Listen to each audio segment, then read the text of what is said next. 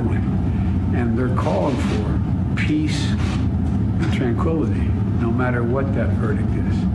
I'm praying the verdict is the right verdict, which is, I think it's overwhelming in my view. I wouldn't say that unless the, the jury was sequestered now. You're the president of the United States. Maybe you shouldn't have an opinion at all. Maybe some things should continue to be private.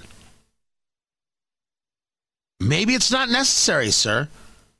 You pray to God it's the right verdict, the right verdict. If you want to talk, be the guy giving the right verdict, go be a part of the jury. Poor taste. Oh, I waited to make sure that the jury was sequestered before I said anything. No, no. he, I, I continue to be unimpressed with President Biden and with his just clear lack of grace. Now, if you say to me, Trump had no grace, oh, I'm not talking about Trump. I'm talking about what you told me I was going to get with Joe Biden. That's what I'm talking about. I'm talking about what it is I was told we were going to have, the better off we were going to be. Yeah, I don't, I don't, I don't have any of that. Tony Katz, great to be with you on Tony Katz today. Of course, we're taking a look at the Chauvin trial. We're taking a look at what that result may be. We're keeping an eye on the situation there in New York. Three people shot at a grocery store. One person is believed dead. This is all just coming out now and can easily change. Right? And someone's going to say, hey, how is it possible? It's New York. What about all those gun laws? Can we please first get information? Can we please first find out what's happening? I would I would appreciate such a thing. Want to take a look at Florida and take a look at this anti-riot bill that has uh, come to the fore. Signed into, uh, signed by uh, the governor there, Ron DeSantis. And the idea of it, because when I hear about these things at the first, I oppose these kinds of things. It passed the Senate last week, 2317, and Ron DeSantis has signed it into law increases penalties for crimes committed during riots aimed at combating public disorder. Right? Grants civil legal immunity to people who drive through protesters blocking a road and allows authorities to hold arrested demonstrators from posting bail until after their first court date increases the charge for battery on a police officer during a riot, adds language that could force local governments to justify a reduction in law enforcement budgets. Well, let's break it down just a little bit and start with the basics. Anything that prevents people from protesting, I oppose because I believe in free speech. So, any part of this legislation, and I'm, I'm sharing it with you as I got it, that would say, hey, if you're screaming, we consider it a riot. No, screaming is not a riot. Screaming is not a riot. Again, screaming is not a riot. Breaking things, attacking people, uh, violent activity, that is. If you tell me screaming is a riot, we've got it. We, we're going to have a disagreement because it's not. Holding somebody from posting bail or, you know, uh, until after the first court date, I, I need a lawyer to figure that one out for me. I don't know what the standard is increase the charge for battery on a police officer during a riot, I happen to disagree with. A, a, battery is battery is battery. It's somehow different if they're walking down the street and three guys jump them.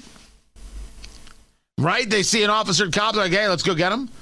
When in New York, they're they're they're shooting cops in in, in their cars. Uh, what we saw in New York the other day, and and a guy getting out and throwing a chemical substance in a glass jar at a cop's face, then throwing Molotov cocktails at him. I get the what the argument is. The argument is we are going to make sure these riots are shut down. I don't say no to that. Local governments justifying reductions in law enforcement budgets? Nah, not to the state, but to the constituents. Now, if the state wants to say, well, then we have to come in and clean up the mess when there's no law enforcement, that's an interesting one. I think, however, that you have to now justify when you increase the budgets. That's not me being anti cop, that's me being anti spending. right? I got little things here and there. I'll give you the one that I'm totally fine with. Civil uh, legal immunity to people who drive through protesters blocking the road. Damn straight. Damn straight. You got a group of people, you're going to protest, and your protest says, I can't drive from point A to point B, you should expect to get run over. You block the road, you stand in front of cars, you should expect to get run over. I don't want you to get run over. I said uh, you should expect to get run over because you have no right to, bright, to, to block traffic. You are not special. What you're protesting isn't as important as the person going to work, find, going to see their grandma, going to pick up their kids, going to live their lives. You have absolutely no right to block somebody from their travels. Well, we have to show them how important this subject is. No, you don't. No, you don't. You don't get to block someone's mobility. You should expect to get run over if you do such a thing. Oh, I'm all sorts about uh, uh, of of in favor of this. I'm all about it. It would allow people to sue local governments over personal property and property damages if they were determined to have interfered with law enforcement response during civil unrest. I agree with this 10 billion percent because don't think of interrupting as somebody saying, Whoa, you can't go stop them. Think of interrupting as stand down, police department. The police being told they can't protect private property. No, you stand over here. Now, this could get a little bit backwards on them if somehow it is deemed safer to give that area up and be over here and then wait for some backup, right? There could be tactical reasons why things are done. So we'll see if that plays.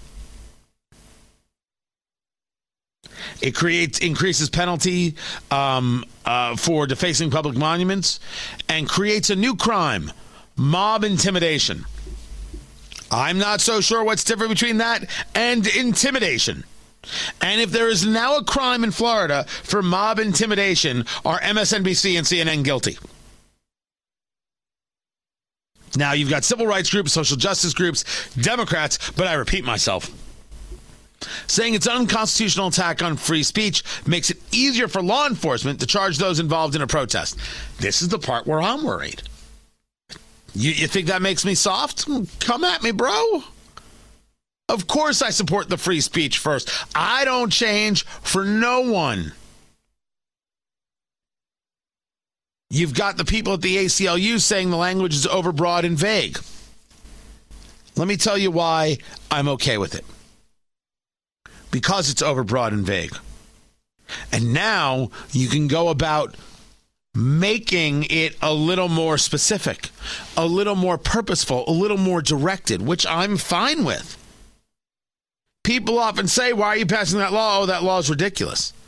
Oh, yeah. I, I know, for example, in the state of Indiana, right? There's a question of whether or not the governor has these emergency powers without utilizing the General Assembly right? So you've got the governor, Eric Holcomb, Republican, month after month, a mask mandate, an emergency mandate, a mask mandate, an emergency mandate because of COVID.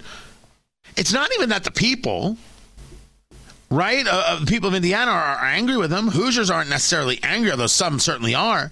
It's about whether or not he has the right to do such a thing. So the General Assembly said, you don't have the right to do such a thing. And he vetoes it. Sorry, uh, you don't have the constitutional authority to say I don't, I can't do such a thing and the General Assembly overrode the veto. If you want to make the argument that it's unconstitutional, for the General Assembly to limit the emergency powers of the governor, you can do that. You can let a judge go through that. But you start by passing the legislation. Well, Tony, aren't they just wasting time? They're starting the maneuver because they should be able to create the legislation that says you can't do this. And if you then say to them, well, you're going to need a, uh, a constitutional amendment, which may very well be the case in Indiana, okay, now we'll go down the road of the constitutional amendment. We started this way, we go that way. Tony, you wasted time and money. Mm, I don't see it that way. I see it as making a statement that references and represents the people because this should be a bipartisan piece of legislation. The conversation here the conversation here should be whether or not a governor, regardless of party, can simply move about doing things without the representatives of the people having a say. That's not bipartisan in America. We're all nuts. We are all absolutely, positively nuts. The people should always have a say. So you create this this thing that that the ACLU is going to say is overbroad, right? And then they're going to say no, no, not this and not that, and then they're going to have, they're going to try and get the whole bill thrown out. The whole bill can, won't be thrown out. But maybe a piece of it, okay, wait, we can't do this. Oh, okay. Then they'll try it again another time. Every time there are states that want to engage legislation that limits abortion, I say go right ahead. Some judge will say that's unconstitutional. Some judge will say that's unconstitutional. But some things will actually happen. Why shouldn't they try everything in their arsenal? I don't believe you will ever get to a place in America where abortion is zero. But I do believe in the repealing of uh, of or the overturning of Roe v. Wade because it's the usurpation of states' rights. I'm never going to convince Massachusetts. I'm never going to convince California. I'm never going to convince New York. I'm never going to convince infanticide Virginia and blackface Ralph Northam the governor. I'm never going to convince those people. Right? Uh, they're they're they're always going to have abortion in those places. Those people are always going to have a reason uh, to do it. But while the states can engage limitations, go right ahead. Why can't they fight? You may disagree with it morally, I guess. I guess you can. They disagree with you morally. They control these legislatures, they're going to give it a shot. I don't want to do anything that stops people from protesting. Protesting is extremely important. And it's important not for the people you like, it's important for the people you hate. It's not important for the speech you like, it's important only for the speech you hate. That's what free speech exists for. Not what you agree with, but what you vehemently disagree with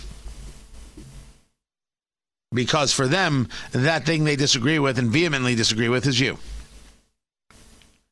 But making sure that people aren't held liable because others want to engage in activity that limits their ability to move and travel? Oh, hell yeah. Don't block traffic. Bad things happen when you block traffic. I'm Tony Katz.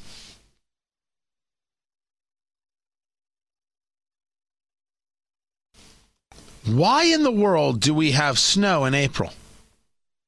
This is the craziest thing ever. Weather nuts. I know, I know. It's climate change or something like it. Tony Katz, good to be with you. On Tony Katz today, our friends in Nebraska listening at KFOR, they've got freeze warnings going all over the place. In my beloved Indianapolis, could have an inch and a half of snow in the overnight. It's going to be rain and then freezing rain and then snow and then there'll be slush and I don't know. There's going to be vampires. I'm assuming that's what happens after snow in April. Crazy. Just ridiculous. But they're looking at it. It's supposed to as as as it crosses uh, the Illinois River.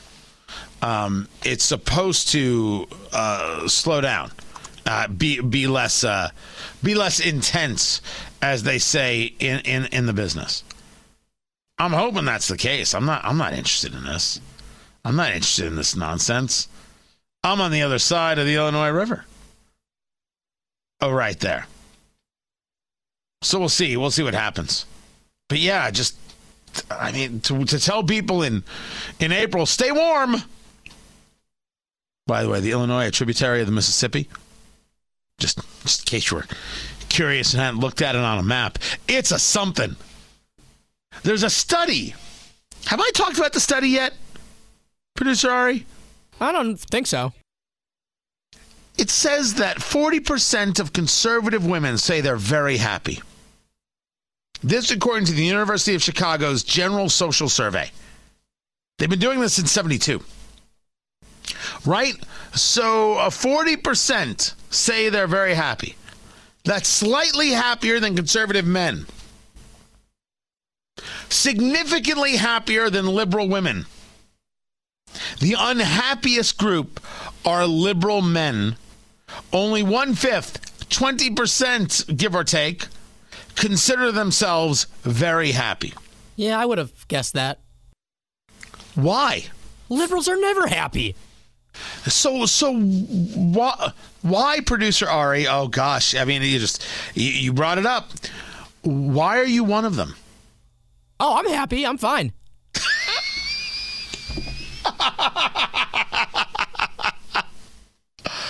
So so do you consider yourself liberal or do you just consider yourself left leaning at times? I mean, I don't.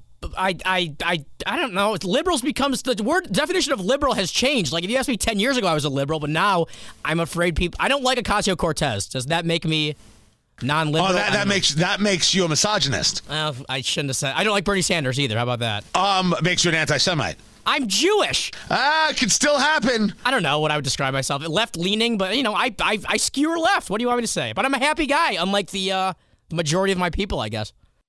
So you're a directionist. I sure. I mean, I go. With That's not flow. even a thing. I just it's just you put ist or ism at the end of it, and you could you could use it for anything. I don't know if it's true, but I'm I'm I'm not gonna say it's not. Right? I, I think that if if you are dedicated to the proposition that all things are bad and all things are evil and there's bigotry everywhere and it's your job to find the bigotry, how could you possibly be happy? Now, that's not to say that ignorance is bliss. But there's a difference between recognizing the world that you're in and inventing a world that's awful. I think there's the difference. And it's a big one. Facebook Tony Katz Radio. Be sure to like the page. You'll make yourself happier if you do. And get the podcast at TonyKatz.com. You'll be even happier. And maybe the conservative women are happy because the conservative men are happy? It's possible.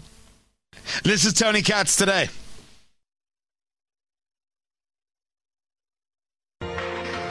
A lot of attention went to Indianapolis. A lot of it. The shooting that took place 40 minutes away from where I am right now at the FedEx Ground Center. Eight people were murdered. Eight people were murdered. There is the story of one girl, a 19 year old, Samaria Blackwell. She wanted to be a police officer, as the story goes, and now there's a local police department in Indianapolis, Avon, A V O N. The Avon Police Department is asking for law enforcement officers and agencies uh, to send them uh, their patches, right? Shoulder patches from law enforcement groups and agencies that want to be a part of this. Send them to the Avon Police, and they're going to put them all together and give them uh, to this girl's family. The address is 6550 East US Highway 36, Avon, Indiana 46123. To the Avon Police, 6550 East US Highway 36, Avon, Indiana. A V O N, Avon, Indiana 46123. It's very sweet. Eight people murdered. And so that story has taken up a, a lot of bandwidth.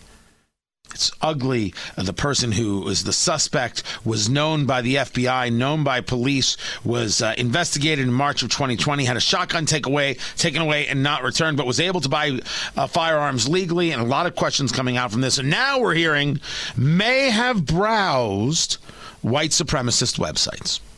Maybe he did. I don't know. I'll let the investigation continue in that case. But what we didn't hear about was a shooting at the Westroads Mall in Omaha, Nebraska. One person injured and taken uh, to an Omaha hospital in critical condition. The story develops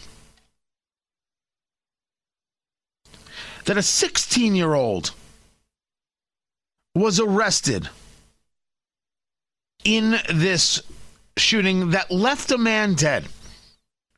I guess we only pay attention if multiple people die, right? Very into the concept of mass shootings, aren't we? Four or more people. Oh, if it's a mass shooting, we're paying attention. Those little shootings in Chicago, one here, one there, ping, ping, whatever, big deal. Oh, Detroit, nah. Oh, but but eight people, we're going to pay a lot of attention. The charge in this case against a 16 year old, I do not use names as a matter of course, guys. When there's uh, someone like this, I don't use names. So it's not that I'm trying to uh, hide it. It, it, it. It's that I don't use it. It's a first degree murder charge in in this shooting. The arrest, so that shooting took place on a Saturday uh, there in Omaha, and uh, the arrest took place on a, on a, on a Sunday. And then uh, what I'm going to assume is a relative was arrested on a charge of being an accessory to the shooting. They ha- they share the same last name. I'm staring at the people in who the the person who they say pulled the trigger, the person who was the accessory, and the victim. They're all black, and you never heard the story. We either care about what's happening in our society or we don't. I'm going to get into this further on this conversation of narrative when you dig into what happened with Capitol Police Officer Brian Sicknick. My gosh narrative before everything, right? Where is this story on CNN? Now, maybe it was there and I missed it, right? Maybe it was there and I didn't see it. I object when people say, oh, oh, mass shooting, you know, it was a white guy. Oh, wait, wait, wait. We don't know the information right away. Well, you know, uh, clearly wasn't a Trump supporter. Oh, they're looking, they're trying to hide it. They're trying to change it. They're tr- Everyone's got a theory. Right away. They're they're desperate for it. They're desperate to show the, the, the wokeness. Me, I want to know what happened.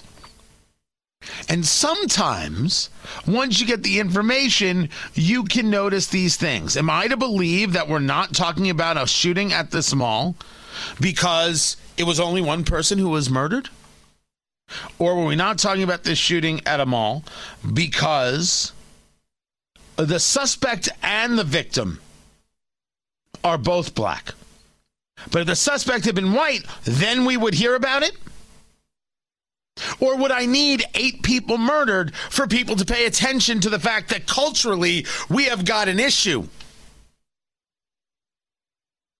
Culturally, we have a problem an inability for people to deal with things, an inability for people to handle themselves. An inability to deal with what life may throw at you and then be able to deal with it. Even if it makes you unhappy, even if you don't get what you want, even if you feel you've been slighted. What caused this guy to walk into the FedEx, murder four people outside and four people inside? I don't know. He used to work there. We don't know yet. whether there was uh, some confrontation uh, a, a, little over a year ago, whether or not uh, there was a firing, we still have things to learn. But I, I, I don't know yet, and you don't know yet, and we don't know yet. But we should be asking ourselves what's leading to these things. And when there are news organizations that aggressively will not share a story, we are at the place where we have to ask is it because of race? The Atlanta shooting, you had four people murdered, at, uh, or, or, no, it was more. Eight people were murdered, six of them were, were, were Asian at these massage parlors.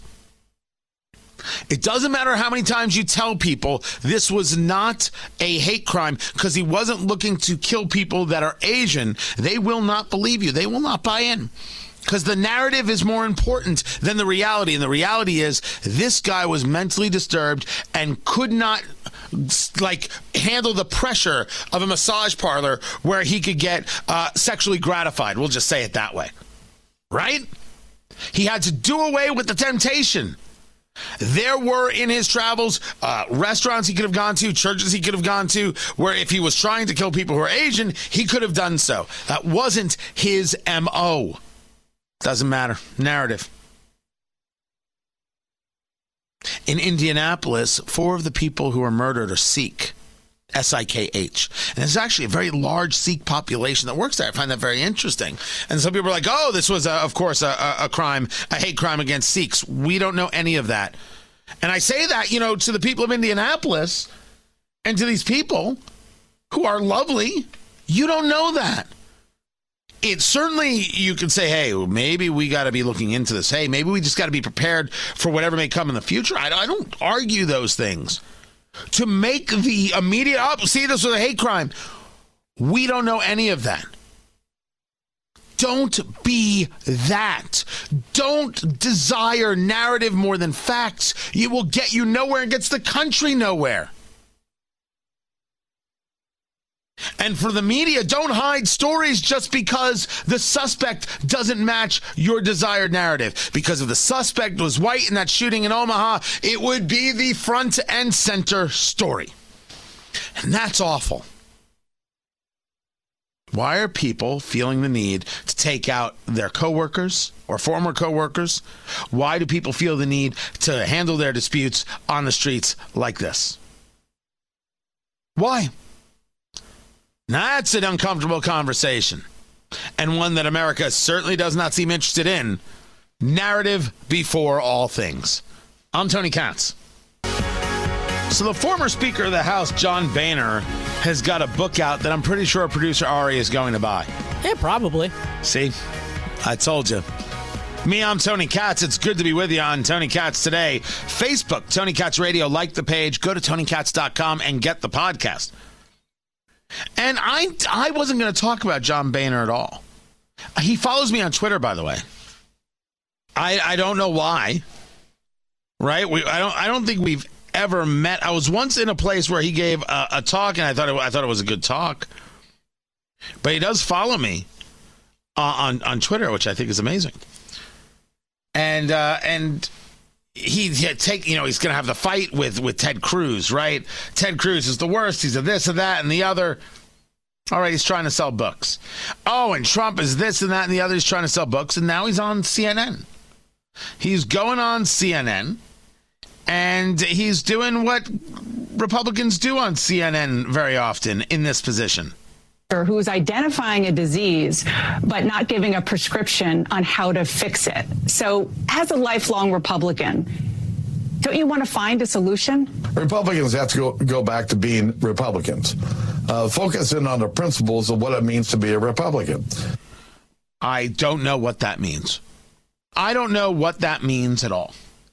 And I was asked this question, right? We shared this clip, and then I was asked about Speaker Boehner on Newsmax about what, what he's trying to do here. Okay, this comes after releasing a controversial memoir last week in which he praises Nancy Pelosi for her killer instinct, reveals he really, really can't stand Ted Cruz. So, why is he going after members of his own party? Tony, what do you think? Uh, it sells books. one of the great things uh, we see about Republicans is when in doubt, uh, pretend uh, to be angry with Republicans so Democrats will like you so you can sell books. It's a tried and true style of doing things, uh, and uh, it seems to maybe help get them a couple more book sales. But understand that I only hope that the former speaker understands that everybody who works for CNN hates you absolutely positively everyone. You're good for right now, right? I remember when they actually thought Cindy Sheehan mattered. That's how long they've been playing this game. They hate you, Speaker Boehner, and they're going to continue to. And Republicans aren't paying attention to you because for, certainly the four years of President Trump, you had nothing to say. No one can point to, at least in a public way, who you worked to get elected, nor can anybody discuss the strong, aggressive conservative principles, not necessarily Republican principles, that you adhered to and pushed for that have been maintained. I'm not saying you didn't. I am saying that this is clearly about book sales. We see you. We're not buying it. And understand that the people who are talking to you now and clamoring for you, they hate you. You're their useful idiot. I don't think I could say it any clearer than that. I don't think I have the capacity to say it any clearer than that. It's constant and consistent when we see these people and you see Democrats cheering them on. Haven't you learned already that it's not real? When you listen to Nancy Pelosi, the Speaker of the House, say that Maxine Waters should absolutely not apologize for her conversation, her comments about um, being confrontational, right? You hear this from Maxine Waters. Congresswoman, what happens if we do not get, get what you just told? What should the people do? What should protesters on the street do? I didn't hear you. What happens? What should protesters do?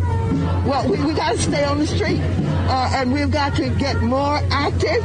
We've got to get more confrontational. We've got to make sure that they they know that we mean business. Get more confrontational.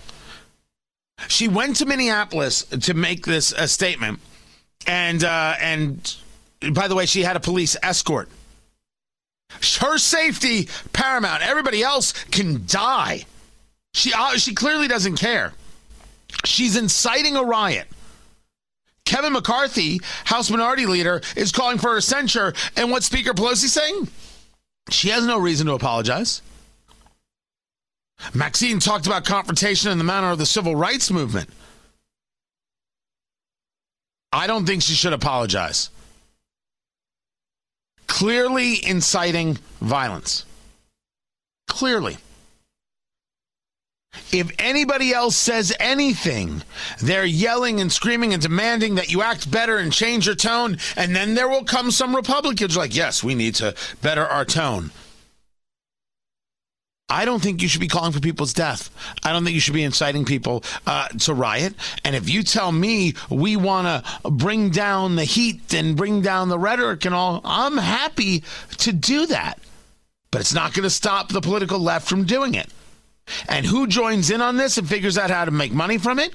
The Lincoln Project and others who demand you live by a standard while they don't. You have to live up to that standard. We're going to do anything we want. We're going to make you live up to this. It's it's Alinsky. It's rules for radicals. Speaker Pelosi should be called every name in the book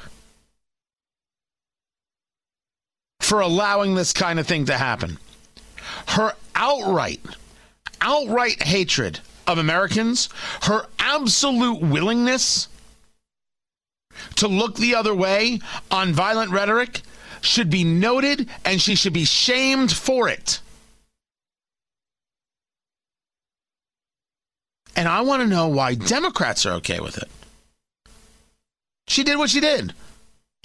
If you tell me uh, that Trump used language that was uh, rough and tumble, I won't disagree. If you tell me that it was insurrection, I'm going to laugh at you. But this isn't the first time because by the way at the at the riot, right January 6th, Trump said peaceful. We're going to walk peacefully. His words. That isn't what uh, uh, Maxine Waters said. Remember just a couple years ago, you see anybody from that Trump cabinet, you make a crowd and you surround them and you push back on them and tell them they're not welcome. Violent. Absolutely violent. Her history is clear. Maxine Waters is a violent person, and the people who support her and protect her and defend her are okay with violence. The end. Can't be said any other way. Meanwhile, all this is about Derek Chauvin. All this is about the case in question. And what is it that we will see? Part of the prosecution is trying to get you to be like, hey, don't worry about what the defense said. Just look at that video. That's it. And the defense is saying, um, there's more to that video. And that's what we just shared with you. We'll see how that plays out. It's just a matter of time before we know. And then we'll see what comes next.